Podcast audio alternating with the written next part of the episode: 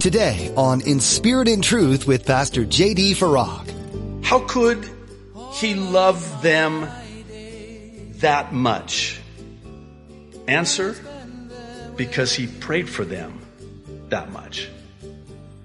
Paul certainly prayed for them because he loved them, but what strikes me is that his love for them came vis-a-vis his prayers for them.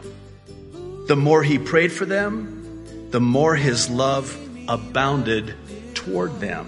You're listening to In Spirit and Truth, the radio ministry of Pastor J.D. Farag of Calvary Chapel, Kaneohe.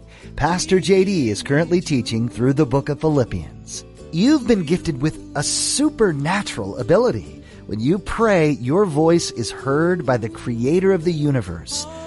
Not only does he hear you, he listens and acts. As Pastor JD will explain in today's message, one of the main ways that God acts is by altering your heart and replacing your fleshly impulses with righteous inclinations. Now, be sure to stay with us after today's message to hear how you can get your own copy of today's broadcast. Subscribe to the In Spirit and Truth podcast or download the In Spirit and Truth iPhone or Android mobile app. Now, here's Pastor JD in Philippians chapter 1 with today's edition of In Spirit and Truth. Philippians chapter 1 today, and again, our text will be verses 7 through 11.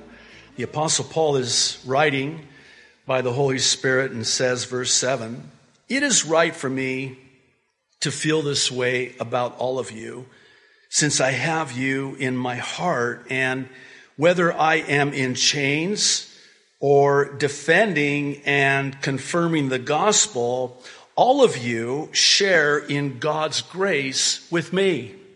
God, verse 8, can testify how I long for all of you with the affection of Christ Jesus.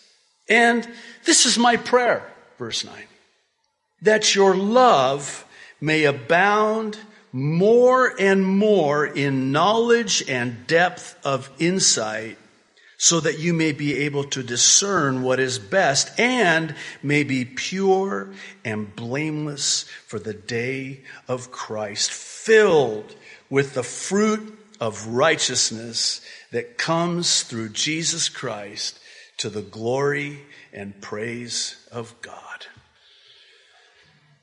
So, I want to talk to you today about something that has been an enigma of sorts to me over the years concerning prayer and my prayer life. More specifically, when and why it is that sometimes prayers seemingly go unanswered. And in order to do that, I need to approach the text by making some observations as it relates to what and perhaps more importantly, why the Apostle Paul prays what he prays for the Philippians. I'm sure you've heard the saying, prayer changes things. And certainly that's true. But prayer is so much more than that. Prayer not only changes things, prayer changes us. And prayer not only changes us, prayer changes how we see and even how we treat other people. That's what I want to talk about today. It's abundantly clear here with Paul in our text, such that he cared so deeply about the Philippians because he prayed continually for the Philippians. It just comes leaping out of the, the text. I mean, did you notice the emotion with which Paul writes to them? I mean, he says, I, God is my witness. God himself can testify how my heart longs for you. God knows my heart. God sees the heart. Man only sees the outward appearance. And God knows my heart for you. You almost get the impression that he's pining for them. He aches for them. He certainly loves them. And that's because of his prayer for them. Now, why do I point this out? Because this is exactly what happens when we pray. It changes how we feel towards those for whom we pray. Stay with me on this. And notice with me verse 7, where Paul expresses these strong emotions, these strong feelings. And he says that he longs for them in his heart in spite of the fact that he's in chains. I mean, he, he, he thinks about them all the time. His heart is there with them. His heart longs for them. Now, I have to be honest and say that if I'm chained, imprisoned in Rome as Paul was, I'm probably not thinking about you. I'm sorry. I'm not really longing. I'm, I'm just, again, I'm being honest and transparent. Come on. We're in church. We have to be honest, right? I'm not longing for you in my heart. I'm longing to be released from prison. but not Paul. I was uh, thinking this morning, in fact, I looked at it uh, before I came today, where in, I want to say it's First Thessalonians, uh, I might be wrong, I think it's, I'm pretty sure it's chapter 1, where Paul basically says that he cares for, the, and it's actually in the context of when he was imprisoned in Philippi to which this uh, letter is written to the church in Philippi. And he says basically this He says, I care for you like a mother who is caring for a nursing infant. Oh my goodness. I mean, guys, when your wives nursed your children, is there not, I mean, there's nothing that compares with the beauty of that moment. And Paul is saying that that is how he feels about the church. That convicts me. Because when I ask myself the question, especially as a pastor, of how could Paul love this church so much? He, he loved them so much. I mean, that much. He, he says in verse 8, that Again, God can testify how he longs for all of them with the affection of Jesus Christ. In other words, his affection for them, his fondness for them, his love for them is likened to the love and the affection that Jesus has for us. Oh, Please don't ask me if I love you as a church as much as Paul loved them as a church. I mean, I love you. I mean, I say that and I hope you know that I mean that, but I have to confess that I, not as much as a mother nursing an infant. I'm sorry. That's love. Well, let's try to answer this question. How could he love them that much? Answer, because he prayed for them that much. Paul certainly prayed for them because he loved them, but what strikes me is that his love for them came vis-a-vis his prayers for them. The more he prayed for them, the more his love abounded toward them. And this is why, to me, in verse 9, Paul prays that their love will abound more and more in both knowledge and depth of insight. And then in verse 10, he also prays that they'll be able to discern what's best, so they'll be pure and blameless until Christ returns, which is interesting. Reminds me of what John said the one who has this hope in him purifies himself. Then, in the last part of his prayer, in verse 11, he prays that they'll be filled with the fruit of righteousness that comes through Jesus Christ to the glory and praise of God. Here's where I'm going with this. One of the main reasons that many of us in our interpersonal relationships are riddled with conflict is because of this. If you were to ask me what I thought was one of the main reasons that our relationships are riddled with conflict, it's this. And I'll use the marriage relationship as an example. Instead of praying for each other, the husband and wife will stay angry with each other. Have you ever noticed that you cannot stay angry at somebody for whom you are praying? Oh, you might start off, you know, and, and actually you start, you know, uh, praying like David prayed God, kill him! No, no. I, I promise you, God is not going to answer that prayer, okay?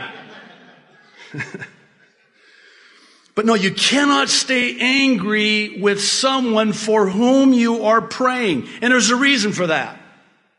You want to know why?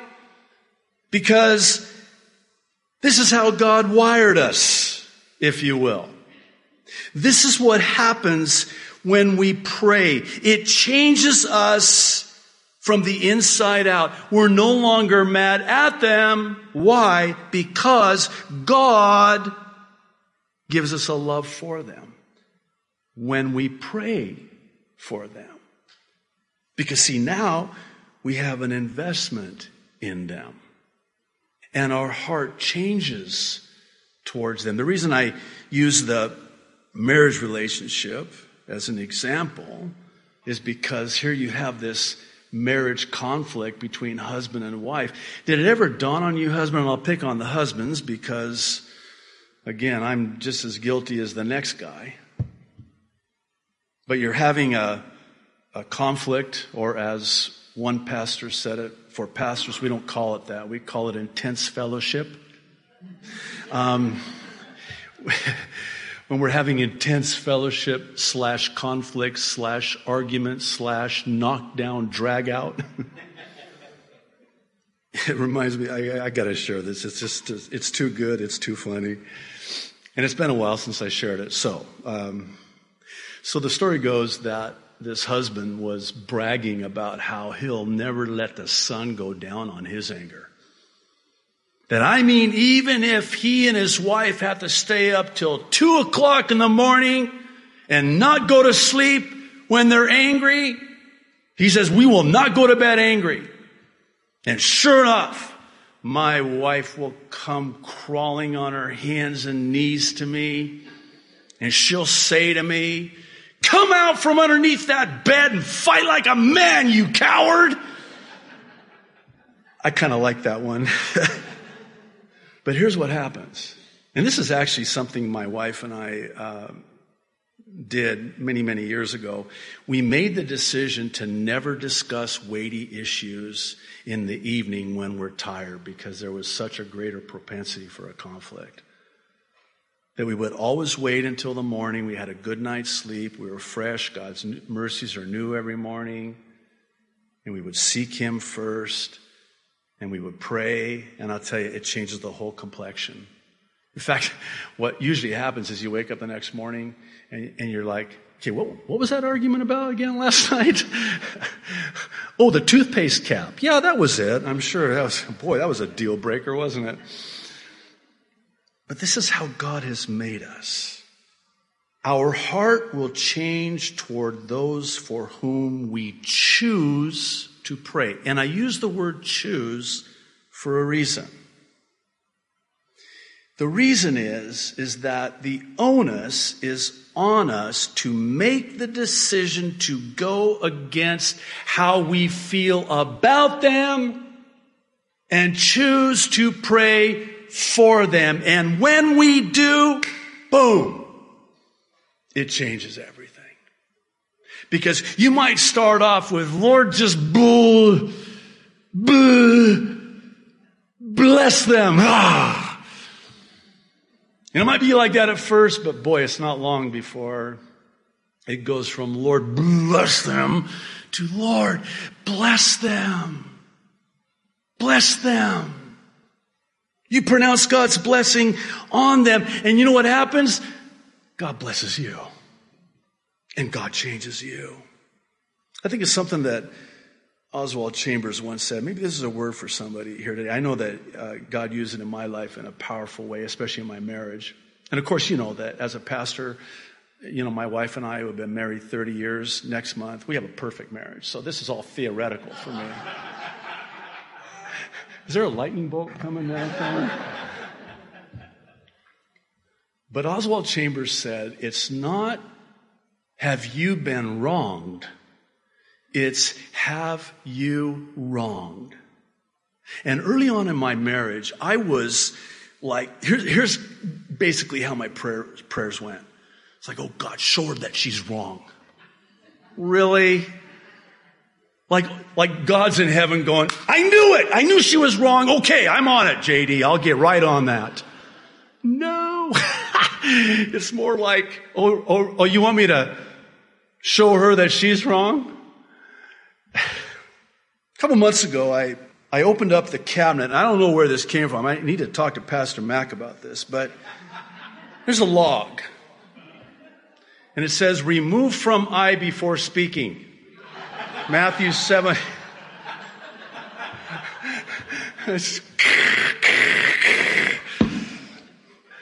so here I am, Lord, get that speck out of her eye. And God's going, Oh, really?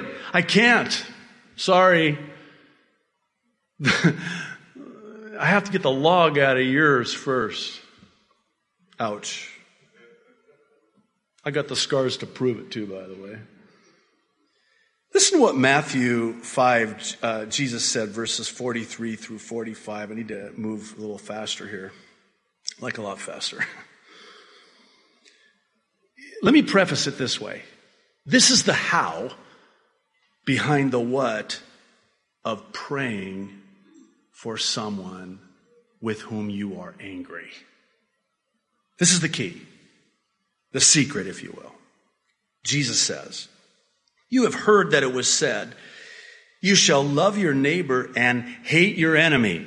But I say to you, love your enemies, bless those who curse you, do good to those who hate you, and, here it is, wait for it, Pray for those who spitefully use you and persecute you, that you may be sons of your Father in heaven, for he makes his sun rise on the evil and on the good, and sends rain on the just and on the unjust. For real? Yeah. I'm to pray for my enemies? Yeah. I'm to love my enemies? Yeah. I'm sorry. That's not an easy do. I hate them. Let's be honest. Again, we're in church. I don't want to love them, and I'm certainly not going to pray for them. Oh, but here's the thing if you pray for them, you'll love them. That's how it works. That's how God wired us. Yeah, my wife would, uh, again, this is many years ago when I had an imperfect marriage, my wife would say to me, You know, I love you, but I don't like you right now. You know, she has to love me, right? I'm supposed to always love her, but I don't like you right now. In fact, I hate you right now. I love you, but I hate you. Okay. Well, if I feel that way, then I make the choice to pray, and the hate will go away. Because again, you cannot remain angry or upset with someone for whom you are praying. That's how God made us. We have a problem, and I want to address it in the remainder of our time together today, and it's the matter of unanswered prayer. I am keenly aware that there are those who would say, you know, when I pray, nothing happens. I mean, maybe for you, you know, when you pray, God moves his mighty hand on your behalf and changes everything and changes you, but I pray and seems like my prayers are bouncing off the ceiling. What I want to share with you, it's not exhaustive, it's not in any particular order, but over the years, I've kind of put together a list of what I see as the seven biggest reasons as to why prayers remain unanswered. And I'll go through these quickly. The first one's very specific to husbands. So, wives, uh, don't elbow your husbands, and husbands, uh, we need to talk. Unanswered prayer can be due to a husband who mistreats their wives. There's this verse in 1 Peter chapter 3 verse 7 that to this day searches my heart, and rightfully so. Listen to what the Apostle Peter wrote. Husbands, in the same way, be considerate as you live with your wives and treat them with respect as the weaker partner. That's in the physiological sense, not inferior spiritually or in any other way, physiologically. And as heirs with you of the gracious gift of life, so that, listen, nothing will hinder your prayers. Did you catch that? Let's flip that around, which is what I always like to do when it comes to Scripture to have a better understanding. If Peter is saying that the way I treat my wife has the potential to hinder my prayers, then wouldn't that also mean that if I treat my wife respectfully, dwell with her in understanding, as another translation renders it, very interesting word in the original, and am considerate and loving, that my prayers will be heard? You betcha. You betcha. Talk about having scars to prove something. I've got many scars to prove this. Many times I'm petitioning the throne and the Holy Spirit in that still, small, gentle voice says, stop right there. Do not go any further. It's not that I don't want to answer your prayer. I cannot answer your prayer because of the way you're treating your wife. You get that right first and you come back and we'll talk. But until then, I cannot. I cannot. You need to make that right. We're so glad you joined us for this edition of In Spirit and Truth. Our time with you is coming to an end today, but we want to encourage you to continue studying the book of Philippians on your own. Spend time today in God's Word, asking the Holy Spirit to reveal something new about your Savior as you read. The Bible is filled with promises and lessons that apply to you right now, even though it was written long ago. You'll always benefit from time spent in Scripture. If you'd like to hear more of Pastor JD's teachings in Philippians 2, you can find them online at inspiritandtruthradio.com. Are you part of a community of believers? If you haven't yet found a church that you can call home, we'd like to urge you to make this a priority. A church family can be a source of support and encouragement, and most importantly, a group of faithful prayer warriors. This is also a place you can give of your unique talents in support of others as well. If you're in the Kaneohe area, you have a standing invitation to be part of our family of believers. Come join Calvary Chapel Kaneohe on Sundays and Thursdays for a time of worship, fellowship, and in-depth Bible study with Pastor J.D. Farag. You can find out more and get directions at our website inspiritandtruthradio.com. There's a lot to discover at our website, including a link to our mobile app, social media pages, and Pastor JD's Mid East Prophecy updates. That website, one more time, is inspiritandtruthradio.com. That's all the time we have for now. Thanks for tuning in to In Spirit and Truth. Holding me true to